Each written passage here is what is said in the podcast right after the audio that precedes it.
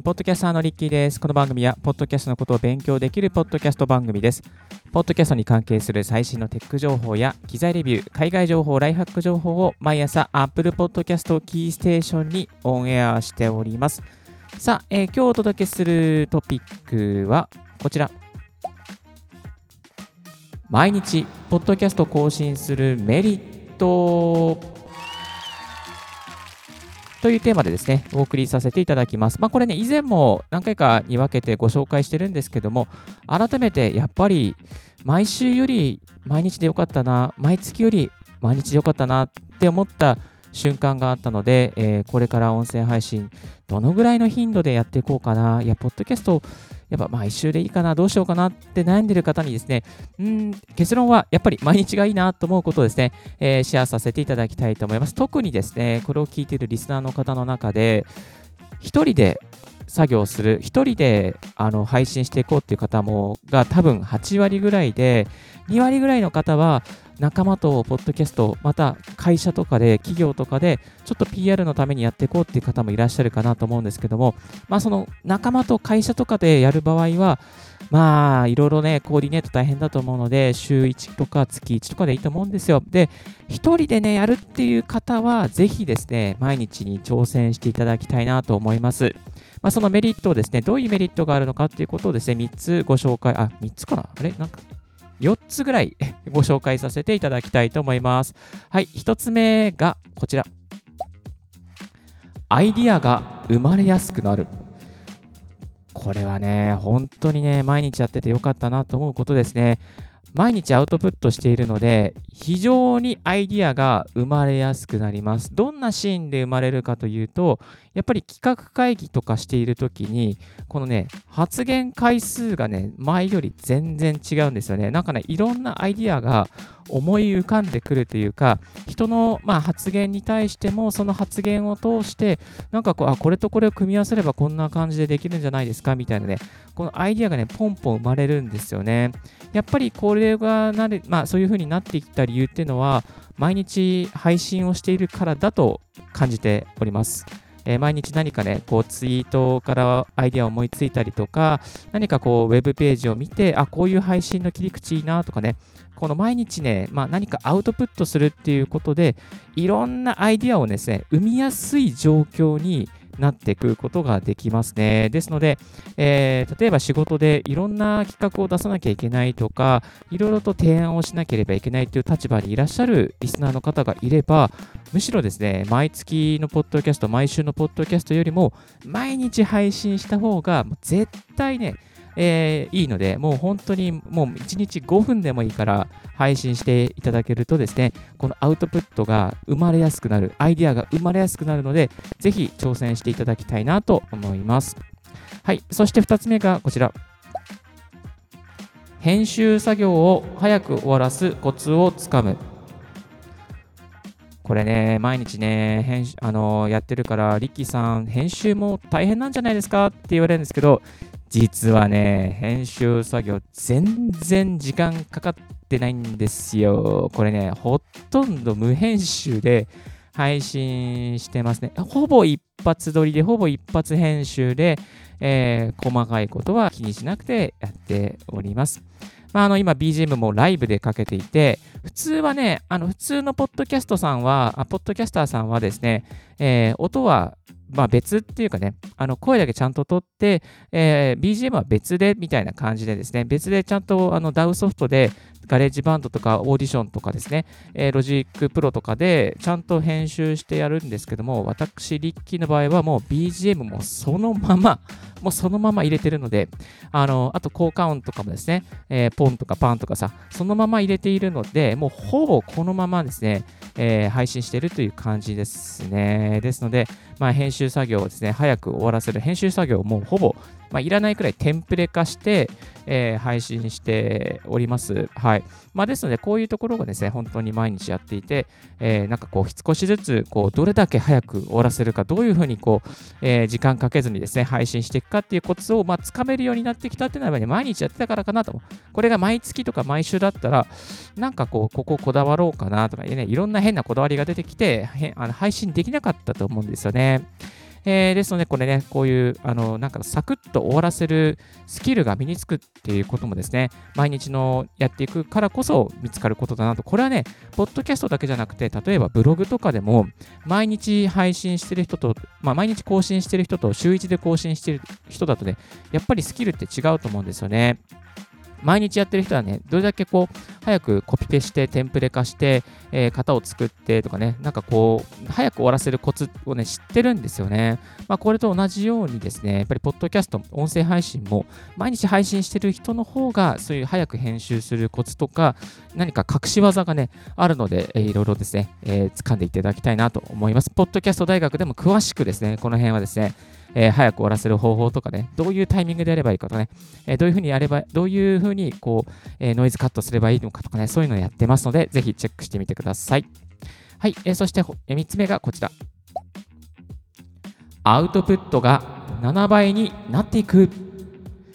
やっぱりね、アウトプット7倍いいですね。これね、あの週1と比較した場合ですね、えー、毎週配信だったら7日に1回、毎日だったら7日で7回。これはね、全然違いますね。で、これがね、毎月の計算になっていくと、月4回配信と月30回もしくは31回配信はね、やっぱりね、全然違います。アウトプット量が、えー、変わっていきます。年間算でもかなりのね、回数の違いになっていくので、もうね、一言で言うと、ポッドキャストは習慣です。ラジオは習慣です。配信も習慣です。もう習慣づけてしまえばですね、アウトプット量がもうすごく上がっていきますし、先ほど紹介したようにアウトプット重ねることで、アイディアが生まれやすくなるってメリットもあるので、ぜひね、これね、毎日何かしら思いついたことをね、えー、だらだらだらだらと話していくのはね、本当に気持ちがいいので、ぜひ皆さんも一緒に、レッツポッドキャストやっていきましょう。はい。えー、何を言ってるんだろう。まあ、そんな感じで。じゃあ次。無編集でそのまま配信できるトーク力がつく。いや、これはね、本当にね、なんかね、昨日もいろいろ、あの、お仕事の中でお話というかですね、あの、人前で話す機会があったんですけども、やっぱりね、ポッドキャストの力ってね、ひしひしと感じますね。あのー、何を言いたかっていうと、人前で話すときに、もうね、メモ程度の箇条書きの内容で、なんかずらずらずらとね、もうね、20分とかね、25分ぐらい話しちゃうんですよね。これね、いや、3年前自分がポッドキャストやってない時は、結構おどおどしていたんですけども、今やもう毎日ポッドキャスト、音声配信しているがゆえに、メモぐらいの箇条書きでも動じることなく、もうトークできちゃう。まあ、人前でも話せちゃう。そんなスキルをですね、なんかこう、身につけることができたなっていうふうにもう感謝してます。もう、ポッドキャストのおかげさまをもちまして、えー、なんだろう、自分のこう、人前で話す力がついたし、まあ、人がいる、そこに聞いてくれる人がいるからっていうこともあるんですけれども、なんかね、このね、ポッドキャストのおかげさまっていうかね、この話す土台が、話す場があったっていうね、そして今これを聞いてくれているリスナーの方がいらっしゃるからこそ、だなっていうふうにね、あの思います。で、話す力っていうのは先天的でなくて、やっぱり後天的に後からでもどれだけでも磨いていくことが、えー、できます。ですので、このね、話す力磨きたい方はですね、ぜひ、ぜひ音声配信、ポッドキャスト毎日配信していきましょう。で、やっぱりより緊張感を持って配信していきたいなっていう人もいらっしゃるかなと思うんですけれども、そんな方におすすめなのが、YouTube ライブに同時配信っていうのはね、非常に緊張感がありますね。えー、このポッドキャスト音声配信を収録するがてら、えー、例えば、まあ、あの YouTube でですね、パソコンで配信するとか、まあ、リストリームとかですね、えー、あとは、え、ストリームヤードとかね、そういうアプリを使って生配信をしちゃうって、これはね、本当に度胸がいりますね。でもね、あの、絶対聞いてくれてる人がいるから、あ、これライブでマジで止めちゃいけないみたいなね、そういうね、緊張感の中に配信すると、本当にね、なんつうかな、こう、なん度胸がつきますね。これはぜひやっていただきたいな。私、リッキーはですね、この前、まあ、半年ぐらい前までそれでやってたんですけど、ちょっとね、最近はそれやってないです。でも、でも今でもね、そのおかげさまをもちまして、ポッドキャストはほぼ、ほぼ一発撮りで、えー、させていただいているので、やっぱりやってよかったなっていうふうに思います。で、毎日ね、配信とか、まあ、収録することで、例えば仕事とか、まあ、ズーム会議でも、本当にね、こう話すことに動じなくなりました。えー、ぜひですね、人前で緊張する方、また人前でマイクに慣れてないとかね、マイク見るだけでも、あ、やばいみたいなね、えー、そういうふうに思っている方もいるんじゃないかなと思うんですけども、ぜひ、いいマイクを買って、いいミキサーを買って、いいマイク、アンプを買って、そうするとね、自分の声毎日聞いていくのが、まあ、あんまり嫌いじゃないなっていうね、気持ちになれますし、自分の声にも自信がつきますし、回数を重ねていくことで、リスナーさんもからのメッセージいただいたりとか、コメントいただいて、再生回数見て、あ、1が2、2が3、3が4になって、あ、聞いてくれてる人がいる。っていうことで自己肯定感も上がりますしね、仕事にも使えるし、話し方も磨かれるし、コミュニケーション力も上がるし、もうね、本当にこんないいことはないですよ。なので、ぜひ皆さん、レッツポッドキャスト一緒にやっていきましょう。はい。何か、あの、機材選びとか、話し方とか、台本の整理とかね、わからないことが何でもありますから、えぜひね、お気軽に Twitter でメンションしていただけたらなと思います。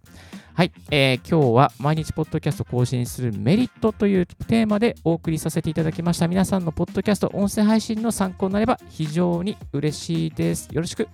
あ、あ今日は、今日もここまで。えー、よろしくです。今日もここまでお聞きいただきましてありがとうございました。Thank you very much for listening. Thank you.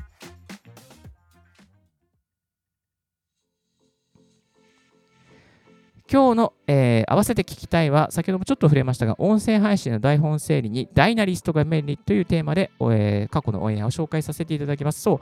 えー、台本のですね、あの情報の整理にですね、ダイナリストっていうアウトライナーアプリが非常に便利です。これはですね、えー、Windows とか、あとは Android とか、あとは Mac、Mac ですね、Mac のデスクトップアプリもある、非常にあのまあ、情報の整理がですね、えー、しやすいアプリとなっておりので、ぜひこちらの内容もチェックしてみてください。そして今日の最新のポッドキャスト関連ニュースですけれども、えー、オーディブオブックのですね、オーディブルの利用調査動向が、え、最近出ました、えー、それによりますとですね、これの記事はどこからだ？あ、そうそう、ロボスタ、ロボスタのサイトの記事なんですけども、オーディブルの利用動向調査、えー、気になるですね、このですね、利用はどんな時に聞いているのか。一番多かったのが、自宅で聞くが46%、そして、えー、通勤時は26%ということだったんですよね。リッキー的にはね、通勤時が一番多かったな、多いんじゃないかなと思ったんですけど、自宅派がね、やっぱ増えましたね。増えました。自宅時間が増えたのかな？これよくわかんないけれども、はい。まあ、こういうね、あの統計調査が出ているので、もしオーディオブックの動向とか気になる方、えー、いらっしゃれば、ぜひチェックしてみてください。まあ、オーディオブックのね、えー、関連して、ポッドキャストのね、需要も伸びて、えー、おりますので、こういうね、えマーケットの情報とかもチェックしていきましょう。ちなみに、この本の、えこのウェブの記事の中で、2021年オーディオブックランキングトップ10、ナンバーワンは、なんと、このタイトルでした。ナンバーワンは、嫌われる勇気。だそうです。はい。これちょっとしか読んでないんですけど、ナンバー2はですね、ちなみにナンバー2は、ひろゆきの1%の努力ですね。えー、ナンバー3は、えー、福利で伸びる一つの習慣ですね。でしたね。あ、これも読んだことがない。はい。読んだことがない本ばかりがラインナップしてます。えー、ぜひこういったオーディオブックの動向もチェックしてみてはいかがでしょうか。今日のラジオはいかがでしたでしょうかリッキーのツイートで毎日、ポッドキャスト情報、ライフハック、ガジェットに関する情報を発信しております。番組の感想は専用メールもしくは専用フォームからご連絡くださいませ。新着を見逃さにするには無料サブスク登録が便利。あなたの朝時間にポッドキャスト情報が必ず一つ届きますよ。Thank you very much for tuning in Ricky's Podcast 大学。This podcast has been brought to you by DJ リッキーがお送りいたしました。Have a wonderful and fruitful day. 素敵な一日を。バイバイ。そう、最近 Twitter のアカウントを DJ リッキーにしました。ではでは。